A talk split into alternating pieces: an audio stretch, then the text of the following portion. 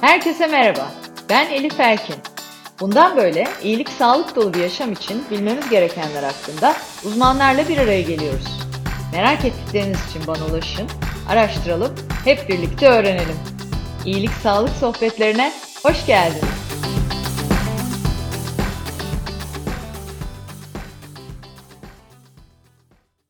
İyilik Sağlık Sohbetleri'nin yeni bölümüyle karşınızdayım. Bu bölümde konuğum Bahçeşehir Üniversitesi Tıp Fakültesi Üroloji Anabilim Dalı Başkanı, Özel Memorial Şişli Hastanesi Üroloji Uzmanı Robotik Cerrahi ve Üro-Onkoloji Bölüm Başkanı Profesör Doktor Murat Binbay.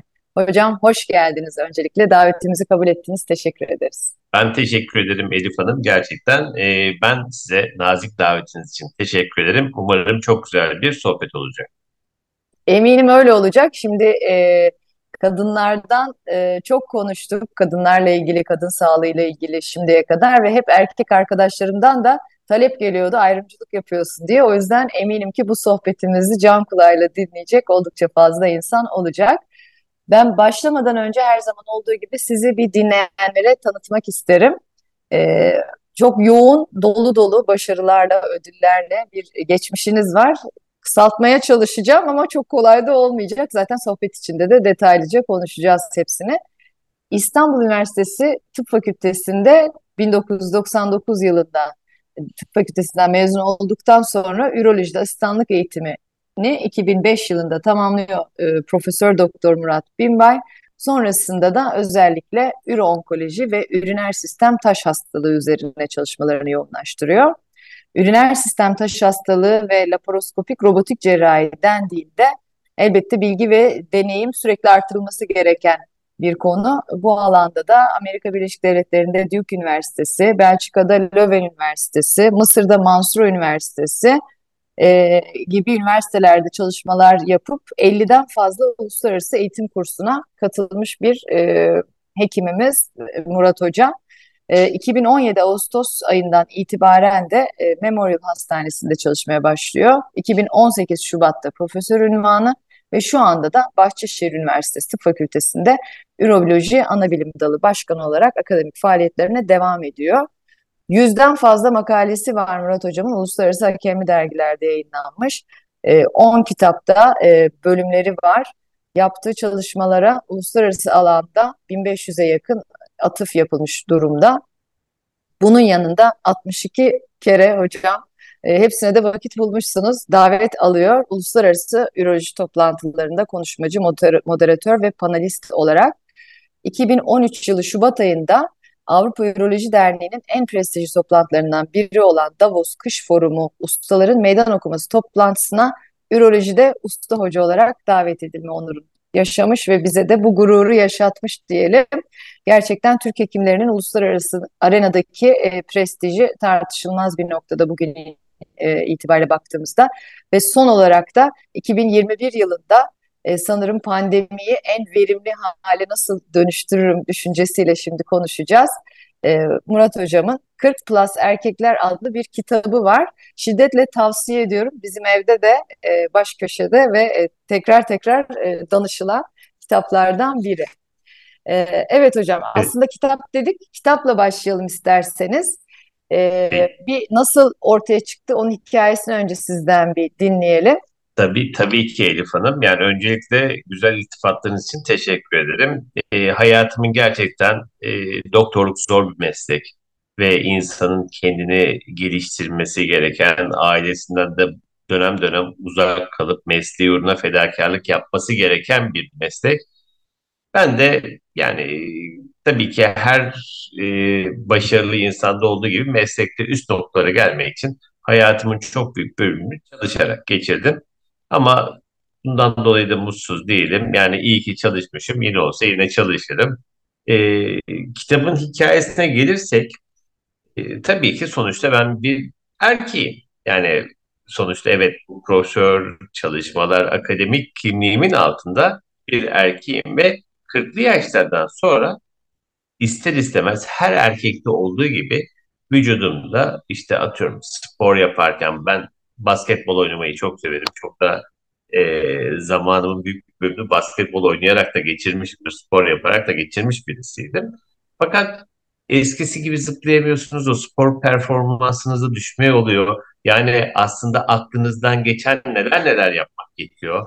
Diğer her sporda olduğu gibi ama vücudunuz buna uyum sağlayamayabiliyor. İnsan ise maalesef. bu bu e, eksikliği hissedince ya 40 yaşından sonra ben bir şeyler yapmam lazım fikri olur. İkincisi bir hekim olarak karşıma tabii ileri yaşta hastalar geliyor. 70-80 yaşında hastalar geliyor.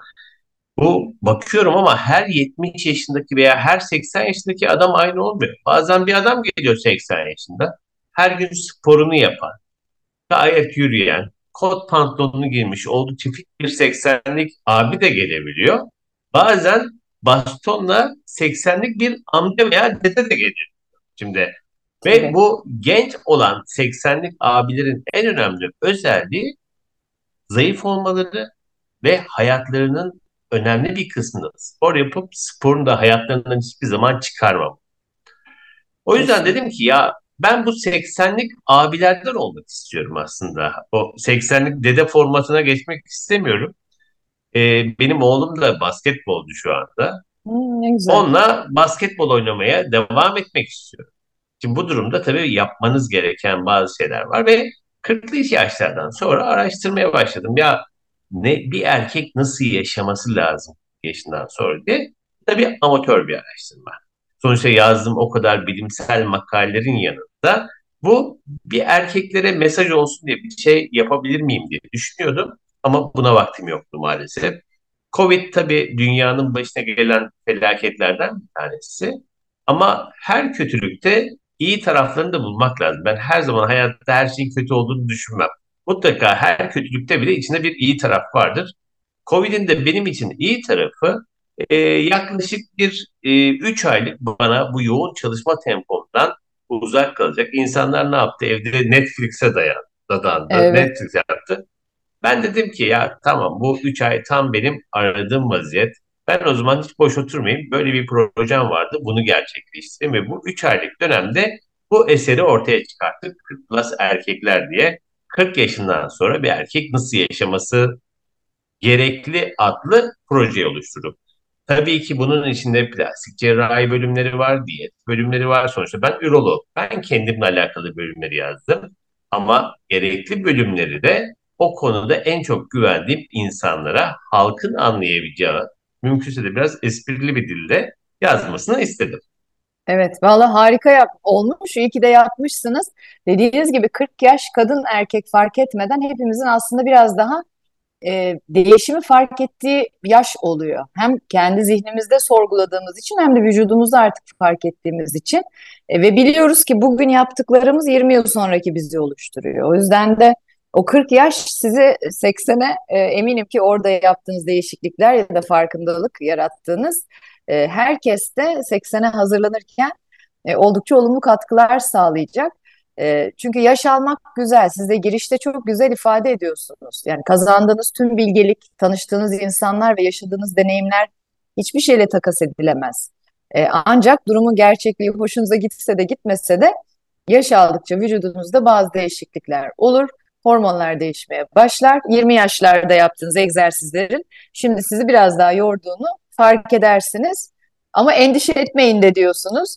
Çok daha iyi yıllarınız hemen ileride sizi bekliyor. Bunu gerçekleştirmek de çok zor değil hocam, değil mi? Yani 40 yaşından sonra ya da 40'ların keyfini daha fazla çıkarmak için, o düşüşü yaşamamak için e, bir erkek ne yapmalı? E, şöyle bir sizden e, reçete alalım.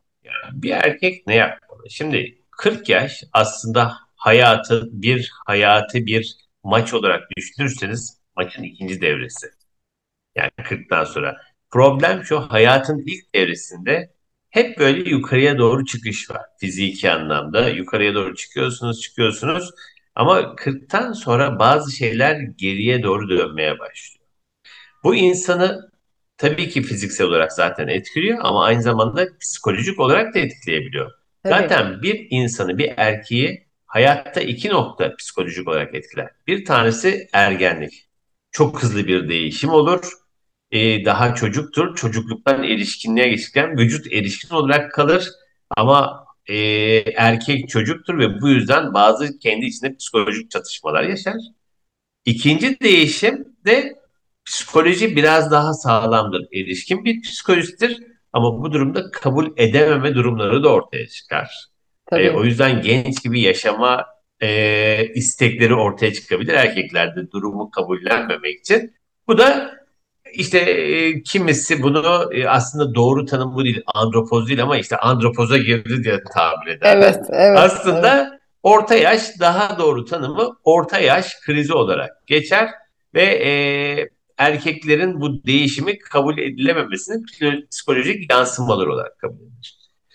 Şimdi ne yapmak lazım tabii? 40 yaşından sonra gerçekten bazı şeyleri değiştirebilir miyiz? Evet değiştirir dedim ya. Yani 80 yaşındaki ben e, yaş, ileri yaşta olup da genç gözüken hastaları gerçekten hepsine bunu soruyorum. Ne yapıyordunuz? Spor yapıyor muydunuz? Yani mutlaka bir tanesi daha spor yapmıyorum diyen çıkmadı. Ve bu adamların hepsinin ortak özelliği zayıf olması. Şişman, genç gözüken ileri yaşta hiçbir hastam yok. Bu adamların hepsi fit. Yemesine dikkat ediyor, sporunu yapıyor. E, hasta olabilirler mi? Tabii yani şimdi belli bir yaştan sonra e, insanlar hasta olabilir. Çünkü hepimizin bir de genetik mirası var aileden Tabii. gelen. Kalp hastalıkları olabilir, damar hastalıkları olabilir. E, evet bu hastalıklar olabilir, sizde de ortaya çıkabilir. Ama bizim yapacağımız şey bu hastalıkları tamamen yok edemezsiniz. Ama hastalıkların çıkma ihtimalini azaltırsınız ve e, yaşamınızı iyi bir şekilde sürdürebilirsiniz. Cleveland Evet, Clinic'ten yapılmış bir çalışma var. Yani bunu aynı zamanda bilimsel olarak da desteklemişler Elif Hanım. Cleveland tabii. Clinic'ten bir çalışma yapmışlar.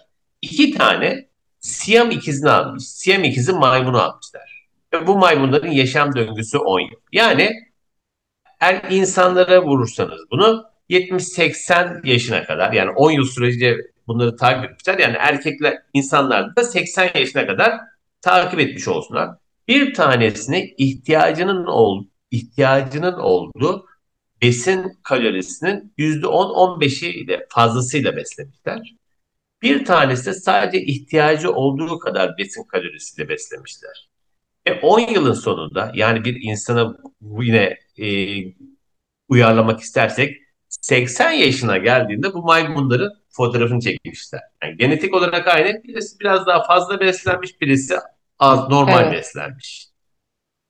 Normal kaloriyle beslenen, yani ihtiyacının fazlasını almayan, normal kaloriyle beslenen maymunda genç bir maymun görünümü var. Ne tüyleri dökülmüş, ne bir kamburluğu var. Fazla kaloriyle beslenen maymun saçları beyazlamış, saçları dökülmüş. Oo, Kambur duruyor, sakalları beyazlamış. Yani yaşlı. ikisinin arasında geceyle gündüz kadar bir fark oluşmuş. Yani bu da zaten bilimsel olarak gereksiz kaloriyle beslenmenin zararlarını zaten bize gösteriyor ki günümüz hayatında fast food denilen gereksiz bir beslenme şekli var. Tabii, tabii. Neden fast food var? Çünkü insanlar yemeğe zaman ayırmadan kaçmak istedikleri için hızlı bir şekilde o ihtiyacını gidermek için fast foodla besleniyorlar ve bu da insanlarda gereksiz kalori alımı, obeziteyle işte davetiye çıkartıyor. Tabii tabii kesinlikle. Yani hareket ve beslenme e, olmazsa olmazı e, aslında tamamen kontrol edebileceğimiz iki şey olması açısından da çok önemli. Evet, E, bir diğerinde de e, bu hastalıkların çıkma ihtimalini azaltmaktan bahsettiniz. Önleyici tıp o açıdan da değil mi artık gün geçtikçe daha fazla imkan sunuyor.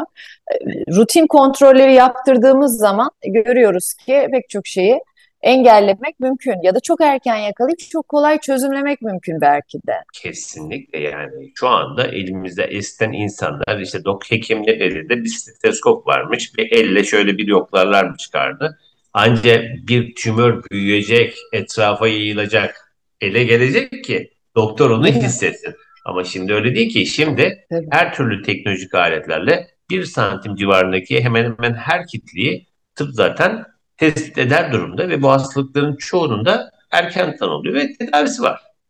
O Evet, yüzden check-up'lar çok önemli. Zaten kitabın bir bölümünde ben check-up'larınızı asla ihmal etmeyin diye yazdım. İlerleyen yaşlara sağlıklı girmek istiyorsanız check-up'ı ihmal etmeyeceksiniz. Evet, çok önemli. Bu aslında bir bakış açısı değişikliği, mindset shift. Yani biz bizim için yıllar boyunca neydi? Hastalandığımızda ya da bir yerimizde bir semptom hissettiğimizde hep gittik doktora. Ee, yani hasta değilken doktora gitmek ya da hastaneye gitmek garip geliyor belki. Gerçi artık giderek bu konuda bilinç artıyor dediğiniz gibi. Ama zaten o zaman gittiğimizde henüz semptom yokken bir şeyler yakalandığında iş çok daha kolay yönetilebilir hale geliyor. O çok çok kritik katılıyorum. Düşünsenize tansiyonunuzu hiç ölçmeyin. Tansiyonunuz yükselsin, yükselsin, yükselsin yıllar içerisinde. 50 yaşında bir e, tansiyon kriziyle gittiğiniz zaman 20'lerde tansiyonunuz olsun ama tansiyon aslında 35'li yaşlarda başlar.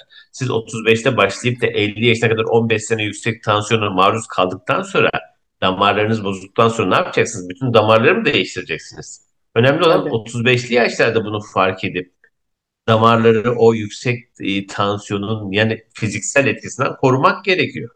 Tabii çok çok kritik. Ee, şimdi tabii e, kitabınız çok kapsamlı gerçekten. O yüzden tekrar e, buradan tavsiye edeyim. Uzmanlar tarafında aslında 20 başlıkta da ele alıyorsunuz. 40 yaş üzerinde erkek dendiğinde çok da güzel ifade ettiniz şimdi. Bir ergenlik bir de andropoz.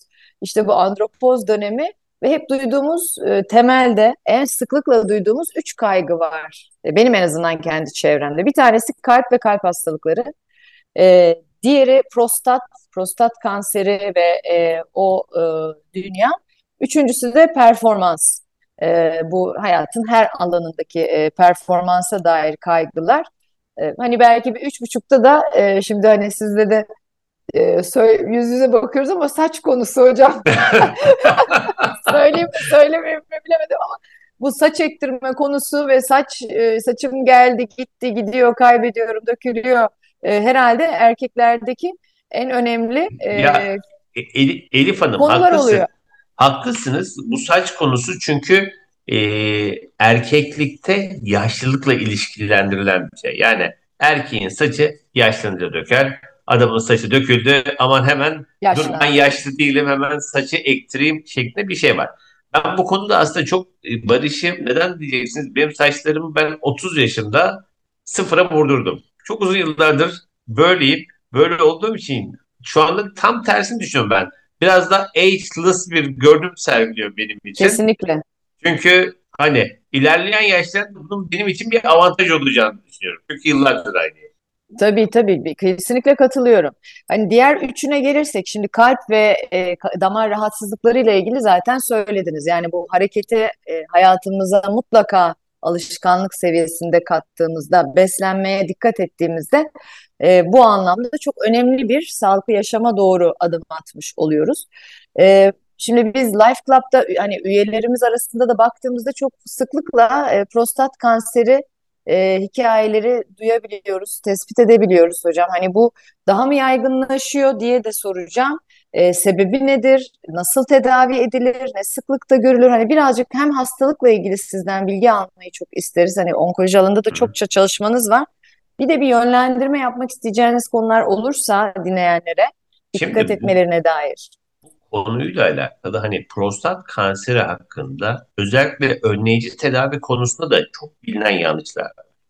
Bir kere prostat kanseri her erkeğin 8 her 8 veya 9 erkekten bir tanesinde görülen bir kanser. Ee, ve ama öldür bu kadar sık görülmesine rağmen öldürücülük özelliği bu kadar sık değil. Yani prostat kanseri ölümler sıralamasına baktığınız zaman prostat kanseri erkeklerde ölüme neden olan üçüncü veya dördüncü kanser. Ama görülme sıklığı bakımından en sık görülen kanser. O yüzden bir kere hemen eyvah prostat kanseri oldum, iş işten geçti diye düşünmemek lazım. Evet. Ama kanserden tam olarak kurtulmak istiyorsak kanserin erken dönemde yakalanması uzun. Yani kanser tanısı aldıktan sonra ölüme kadar geçen süre uzun. Bu yüzden hani 70 yaşından sonra birisi prostat kanseri olduğu zaman genellikle bu hastalar prostat kanseri nedeniyle ölmüyorlar. Başka sebeplerden ölebiliyorlar. Kalpten ölüyorlar, yaşlıktan ölüyorlar. Şeyden.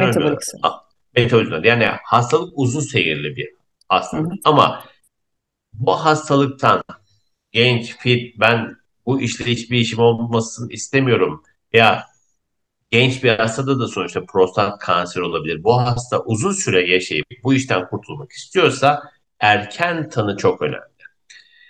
Şimdi erken tanı işine girdiğimiz zaman e, bizim elimizde işte kan tahlilleri var. Siz bunu zaten çok iyi biliyorsunuz. PSA'lar var. Ama PSA'lar tek başına yeterli değil. Erkekler bunu kaçırıyor. Bakıyorlar kan tahlillerine PSA güzel. Tamam bende bir şey yoktur diyor. Halbuki e, prostat kanseri hastalarının dörtte birinde yani her dört prostat kanserli hastanın bir tanesinde PSA'lar normal değerdedir.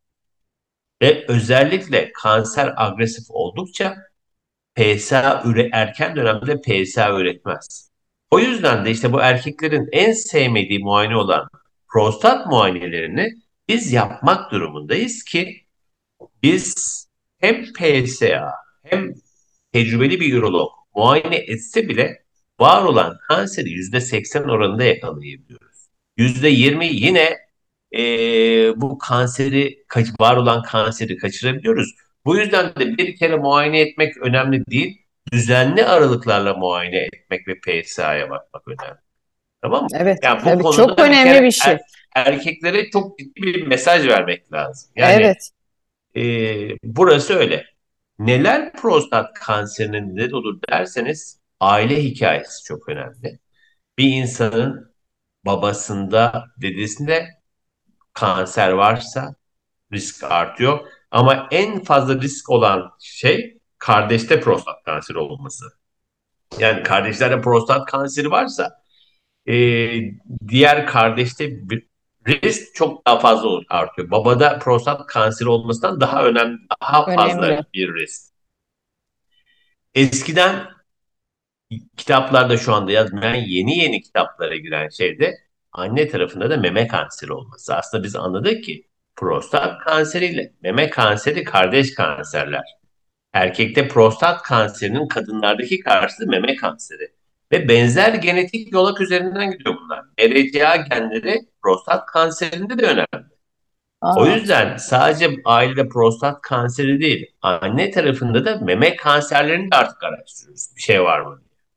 İlişkilendirme gördüğümüz İlişkilendirme ve bu hastalara evet. artık ailede bir şey varsa genetik counseling testler öneriliyor mutlaka. Tabii.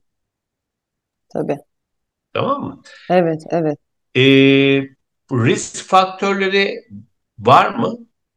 Bizim aslında tam olarak tespit edebildiğimiz bir risk faktörü yok. Bunlar arasında bir tek obezite ile ilişkilendirilmiş bir risk faktörü var.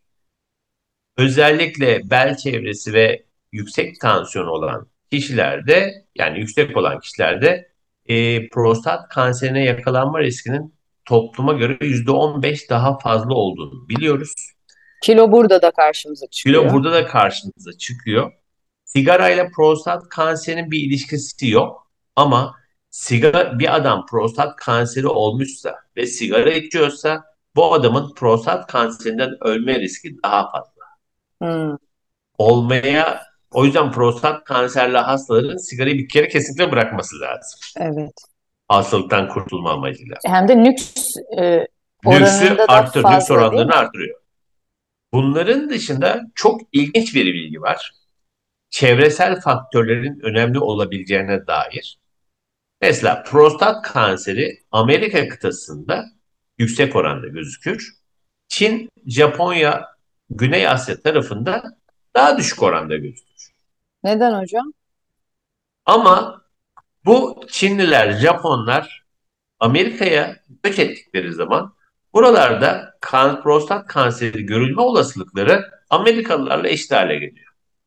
Allah peki sebebi? Bunun, sebebi bunun işte çevresel faktörlerin burada devreye girdiği düşünülüyor. Yani ya o bölgenin radyasyonu, ya oradaki Suyu. alkol yaşam alışkanlıkları, yeme alışkanlık, kullanılan besinler bilmiyoruz hangisi olduğunu. Evet. Bunu bir toplu halde ama işte diyorsunuz ya siz Life Club doğru yaşam evet işte Life Club'ın en güzel örneklerinden bir tanesi o.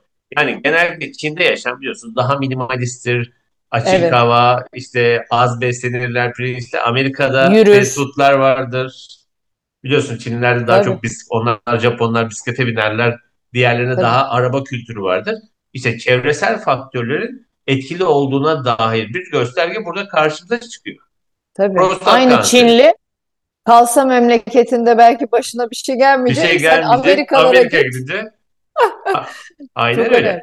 Çok önemli. Evet, O, evet, o evet. yüzden e, bu prostat kanserinin bu noktasında sizin yaptığınız işin ne kadar önemli olduğunu aslında bize anlatıyor. Evet.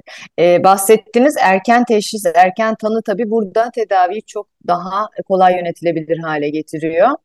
Biz, elbette biz tekrarlama riski var ama e, evet, özellikle işte sigara kullanımıyla yine risk faktörlerini arttırarak bu olmadığı sürece e, çözümlenmiş oluyor. Tedavisi nasıl hocam prostat kanseri? şimdi artık tedavilerde de büyük gelişmeler var. En büyük problemlerden bir tanesi şu.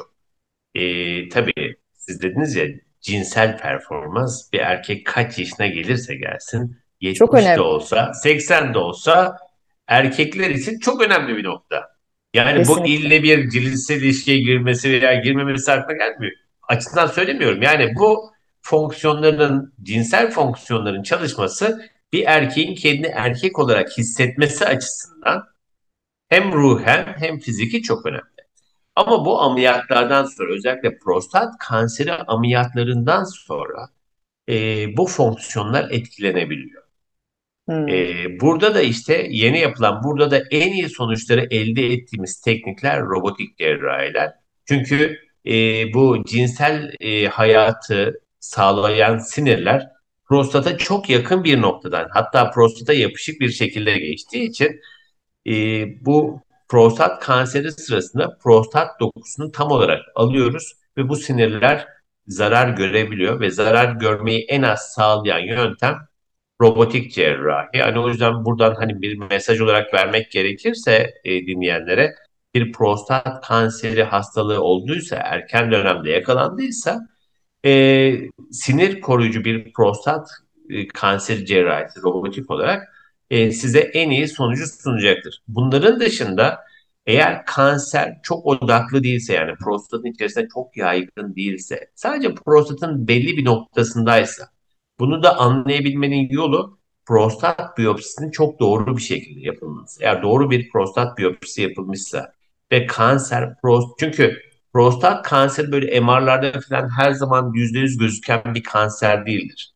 Bazen bunu sadece biyopsiyle e, anlayabilirsiniz. O yüzden doğru bir biyopsi sonrası çok da yaygın olmayan bir prostat kanserine kısmi tedavi dediğimiz HIFU veya NanoKnife dediğimiz e, cihazlarla prostatın hepsini almadan sadece prostatın kanserli bölümünün yok edildiği kısmi tedaviler yapıyoruz. Tabii ki bu tedavileri yaparken hastalığın nüksedebilme ihtimali, tekrardan işlemlerin gerekebileceği konusu hastayla çok iyi tartışılması gereken ve uygun hastalara, uyumlu hastalara yapılması gereken bir iş. Ama böyle tedavi yöntemleri de elimizde var.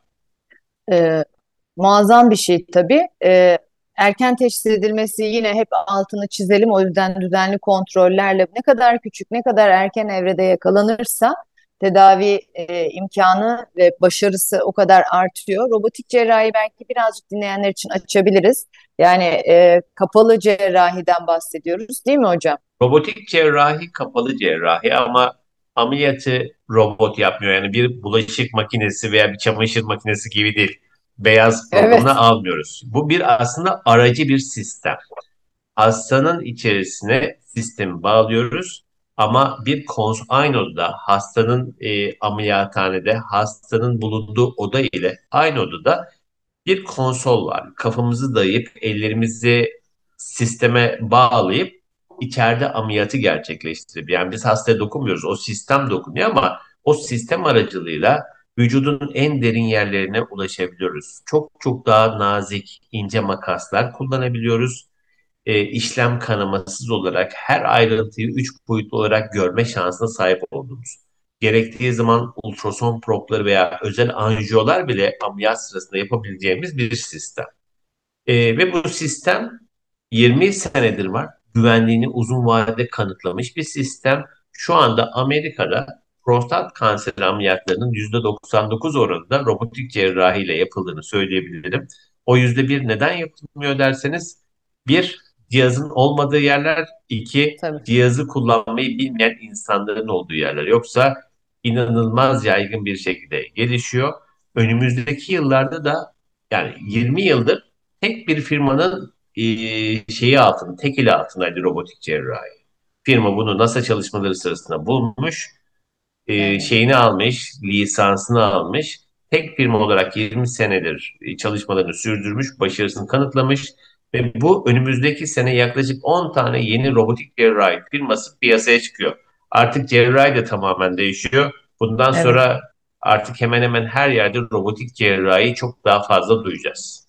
E, Bu bizim için, hastalar için muazzam bir şey tabii yani. Hem ameliyat süreci, kısalığı, sonrasındaki e, post-op iyileşme döneminin değil mi çok daha rahat a- a- ameliyatın geçirilmesi. ameliyat tabii ki burada şu anda hala iş yapan adama bağlı. Tabii, Yani cerrahınız yine burada çok önemli.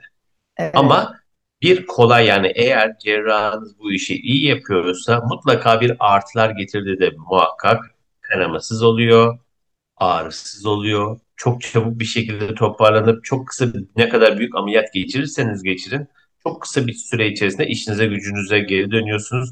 Bu yüzden de e, etkisi tartışılmaz. Tek bir e, kötü tarafı var, pahalı. evet, evet. E, maalesef öyle bir tarafı var. İşte onun da sigortalar tarafından umuyoruz ki e, kapsam içine daha geniş boyutlarda alınmasıyla daha çok insan bundan faydalanır tabii ki. Çünkü sadece prostat kanseri ameliyatlarında da değil, e, farklı pek çok ameliyatta artık e, sıklıkla tercih edildiğini Şu, görüyoruz şu, an, şu anda genel cerrahi, kadın doğum, kalp damar cerrahisi, göğüs cerrahisi ve üroloji tabii ki en fazla kullanmak e, kaydıyla e, robotik cerrahi kullanıyor. Biz de hani böbrek kanserlerinde bu robotik cerrahi kullanabiliyoruz. Evet, çok güzel. Bu e, prostat kanserinin yanında yine erkeklerde sıklıkla görülen rahatsızlıkların başında sanırım böbrek ve mesane ile ilgili e, kanserler de var. Doğru mu hocam? Ya da hani özellikle dikkat çekmek isteyeceğimiz başka e, hastalıklar önlenebilir Yani ya da toplum alınabilir. toplum sağlığı açısından mesane kanserleri erkeklerin en sık görülen dördüncü kanseri. Yani oldukça aslında insidansı sık. Genellikle erken dönemde bir kanlı işemeyle e, kendini belli ediyor. Bu yüzden bir insanda kanlı işeme olursa mutlaka e, doktora gitmesi lazım. Bazen bunların daha tehlikeli tipleri oluyor.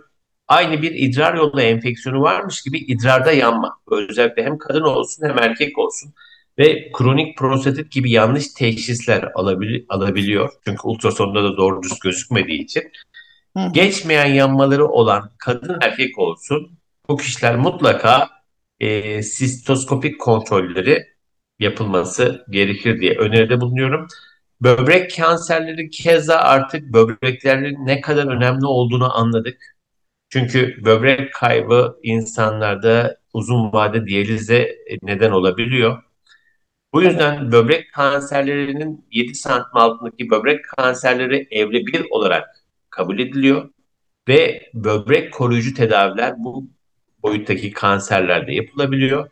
Burada da yine erken tanı çok önemli. Yılda bir ultrason yaptırması inanın birçok hastayı böylesi kötü hastalıklarla karşılaşsa bile ne bir kemoterapi ne bir radyoterapiye ihtiyaç duymadan sadece temiz bir cerrahi ile bu e, hastalıklardan kurtulmasına olanak sağlayacak. Önemli olan şey yılda bir defa ultrason yaptırmanız ama ultrason da yapandan yapana göre değişir. Elif evet. Hanım siz daha iyi Tabii. biliyorsunuzdur. Ultrasonu bir yapan bilir, bir Allah bilir ne yaptığını. O yüzden Doğru. her ne kadar hekim arkadaşlar, o yüzden gerçekten güvendikleri, gerçekten bu konuda tecrübeli radyologlar tarafından yapılan ultrasonların e, hasta sağlığına olan katkısı inanılmazdır. O yüzden radyoloğun da seçimi son derece önemlidir bu konuda. Kesinlikle katılıyorum. Ee, bu aslında hani mutlaka 40 yaşla birlikte de e, güvendiği e, ve sürekli olarak takibinde olduğu bir üroloğunun olması, doğru yönlendirmeyi almak açısından. Her ne kadar çok sevimli bir muayene olarak nitelendirilmese de ürolojik muayenesini mutlaka düzenli e, periyotlarda gerçekleştirmesi, e, tahlillerini yine çok basit bir şey aslında bu söylediğimiz. Belki yılda bir yarım gününü ayıracak kendi için, kendine değer verdiği ve 80'inde dede gibi değil gerçekten zımba delikanlı gibi olmak istediği için e, ve bunları e, yönetebilecek e, o anlamda çok kritik. Hocam bir de e, bir konu daha var. Başlangıçta değindiniz şöyle kısaca ama birazcık daha detaylandıralım. Çünkü eminim ki dinleyicilerin merakla beklediği bölümlerden biri de bu. E, bir erkeğin hayatındaki iki önemli dönem var dediniz. Biri ergenlik, biri de andropoz. E, andropozu birazcık anlatalım. Nedir, nasıl girilir? Sadece erkekler için önemli değil, etrafındaki kadınlar için de önemli bir dönem andropoz malum. Birazcık ondan bahsedelim. Tabii ki. Andropoz hatta bu konuda biliyorsunuz Netflix'te bir tane de film yapıldı Andropoz hakkında. Ee, burada da anlatılan şeyler biraz daha halkın aslında düşündüğü andropoz. Ben anneannemden hatırlıyorum. O zaman böyle kadınlar, ufak çocuktum. Kadınlar kendi aralarında dedikodu yaparlarken bilmem ne bir andropoza girmiş diye. Yani aslında genç sevgili evet. yapmayı andropoz evet. olarak e, adlandırırlardı veya erkeğin kendisine bakmasını. Tabii. Aslında, Belli semptomlar var hocam. İşte dövme yaptırdıysa, motosiklet aldıysa, e, aynen öyle. Sevgililer gençse gibi bir e, şey var aslında halk arasında. Va- var. Değil. A- ama eğer biz bu işe e, bilimsel anlamda bakıyorsak andropozun açılımı erkekliğin durması. Andro erkeklik, pauze durma, erkekliğin durması anlamına geliyor.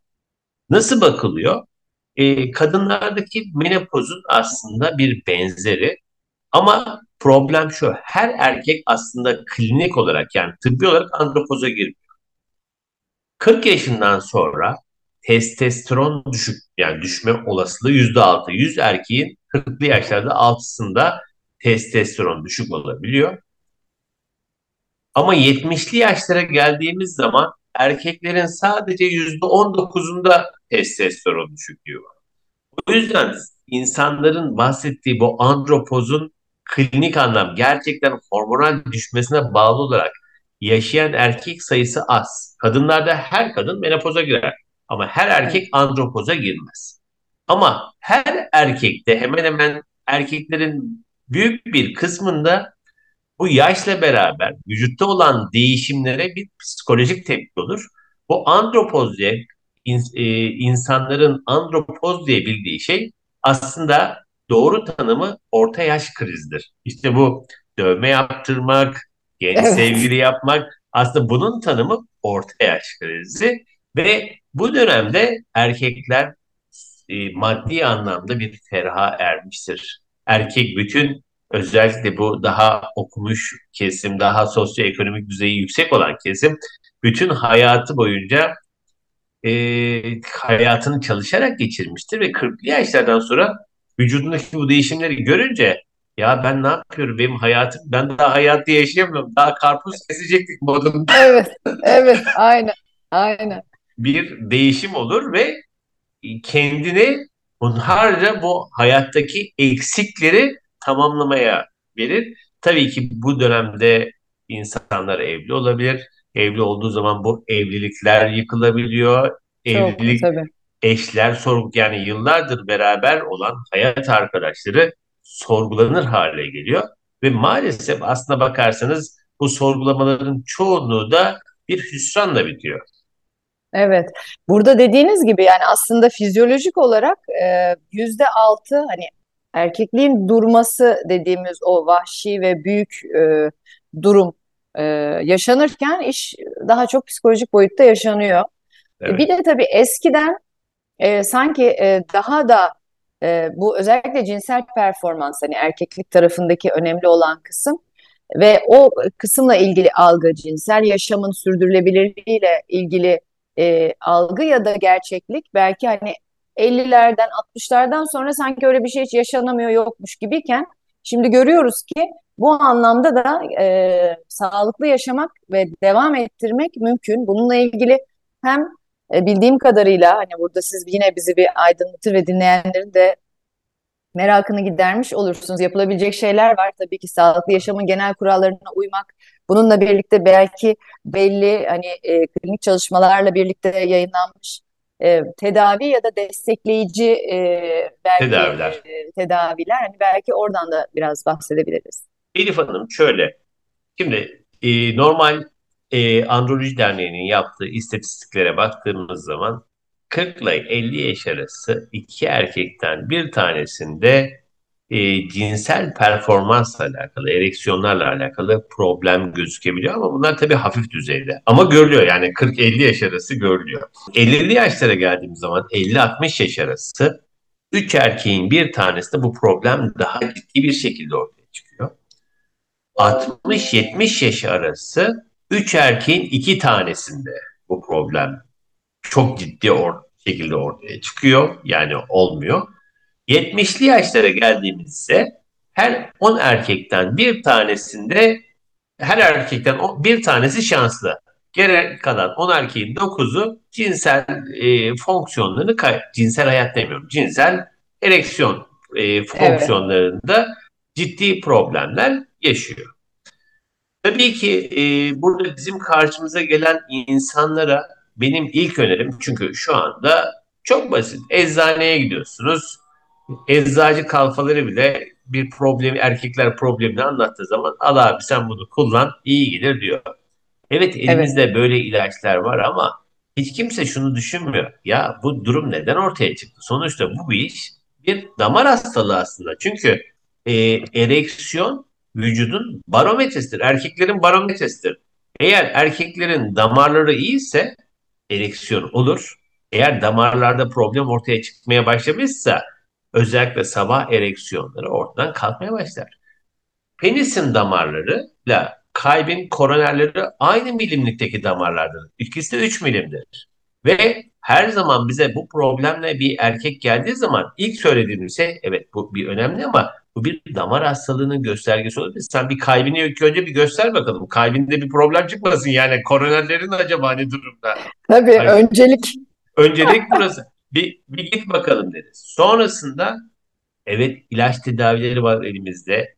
ESVT dediğimiz işte şok son zamanlarda şok penisinus ta, böbrek taşı için kullandığımız aletlerin daha düşük yoğunluklu olanlarını e, penis rehabilitasyonu için, penis yenilenmesi için bunlar rejeneratif tedaviler olarak geçiyor. Hatta penise tekrardan PRP tarzı e, ilaçlar yapılıyor. Ama bunların yanı sıra çok önemli bir şey yapması lazım. Bir kere erkeğin spor yapması lazım. Spor da ağırlık kaldırma değil, e, hızlı yürüyüş veya kardiyo yapması lazım. Kardiyoyu normal sağlıklı bir insan haftada 3 kere 45'er yani e, haftada 150 dakikalık bir kardiyo önerisi yapılırken normal bir sağlık için eğer bir insanda ereksiyonla alakalı problemler ortaya çıkmışsa bu sürenin önerisi 180-200 dakikaları çıkıyor. Yani siz haftada erkek en az 180-200 dakikasını hızlı tempo yürüyüşe yani kalbinin e, maksimum hızının %70'ine ulaştıracak bir tempoyla yürümesini öneriyoruz. Yürümeye başladı. Genellikle erkeklerde şöyle bir şey vardır Elif Hanım. Tamam başladık. Bir hafta geçti, iki hafta geçti. E, bir şey olmadı.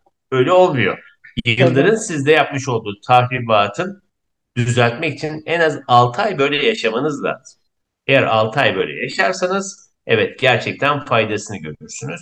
İkincisi tabii ki bu hastalar içinde kilo vermek. Zaten bir adam e, 200 haftada 200 dakika kardiyosunu yapınca mutlaka kilosuna da dikkat etmeye başlıyor.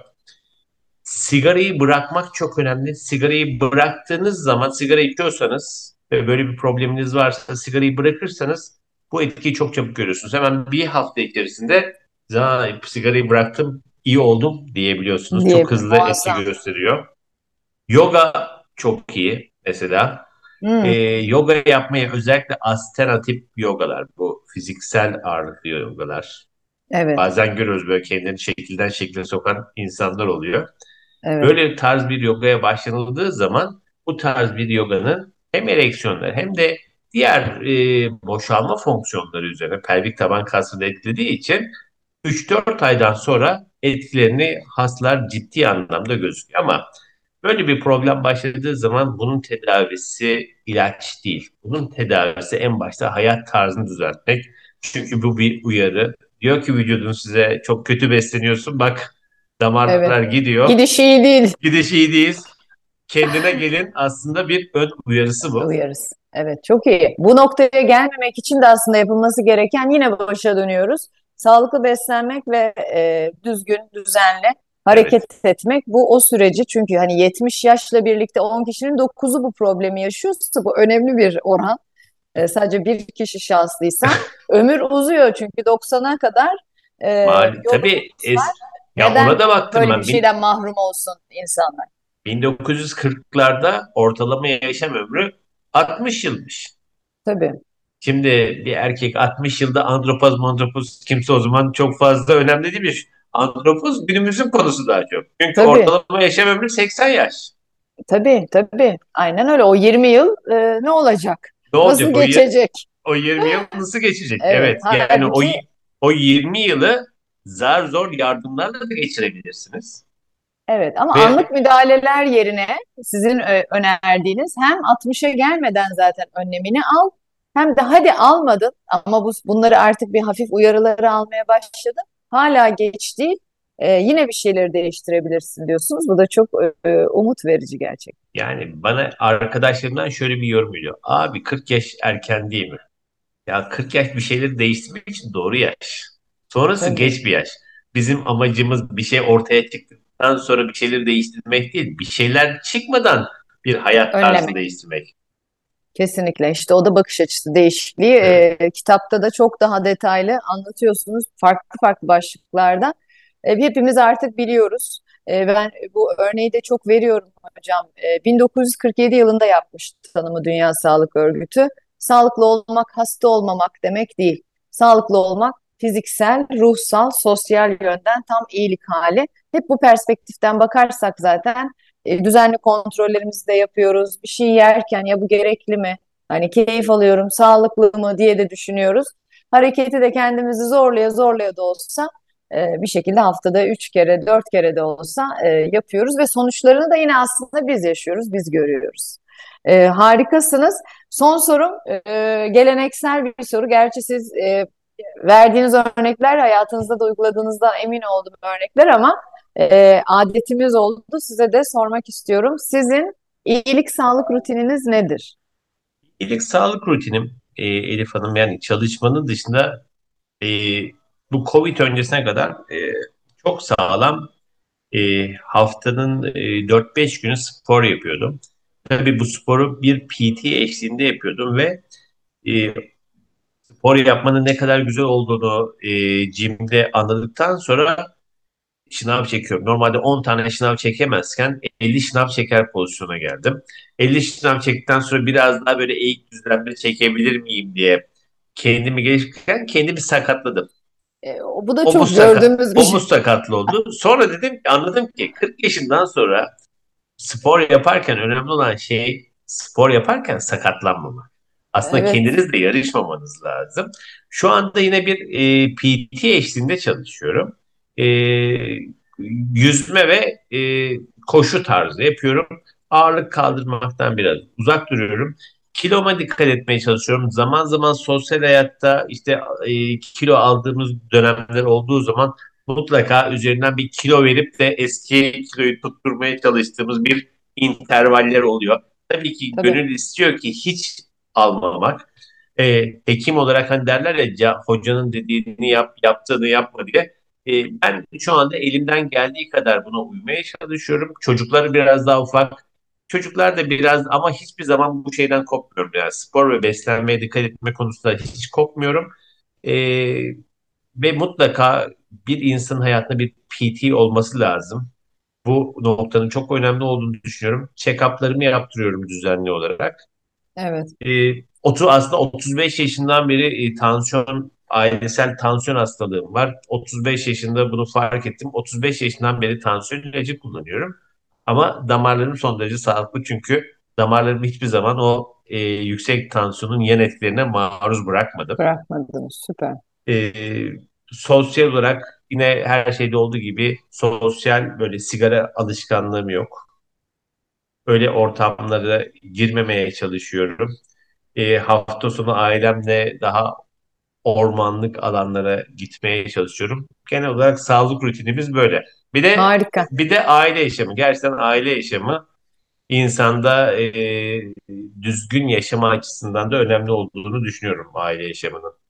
Kesinlikle zihin sağlığının güçlenmesinde, desteklenmesinde çok önemli bir faktör. Evet, aile, çocuklar, e, sonuçta bir yere ait olmak yani bunlar önemli kavramlar. Çünkü insan mutlu olduğu zaman da kendine vakit veriyor. Mutsuz olduğunuz zaman e, her şeyi boş verebiliyorsunuz. Evet. E, aile yaşamında çok önemli olduğunu düşünüyorum açıkçası. Harikasınız. E, aldık notlarımızı. E, hepsi bizim için çok önemli tüyolar oldu. İyi ki geldiniz hocam. Valla e, not alarak dinledim. E, eminim ki dinleyenler için de çok e, faydalı, bilgilendirici bir e, sohbet oldu. E, tekrar teşekkür ediyorum. Ben çok teşekkür ederim Elif Hanım. Benim nazik davetiniz için tekrardan teşekkür ederim. Görüşmek üzere.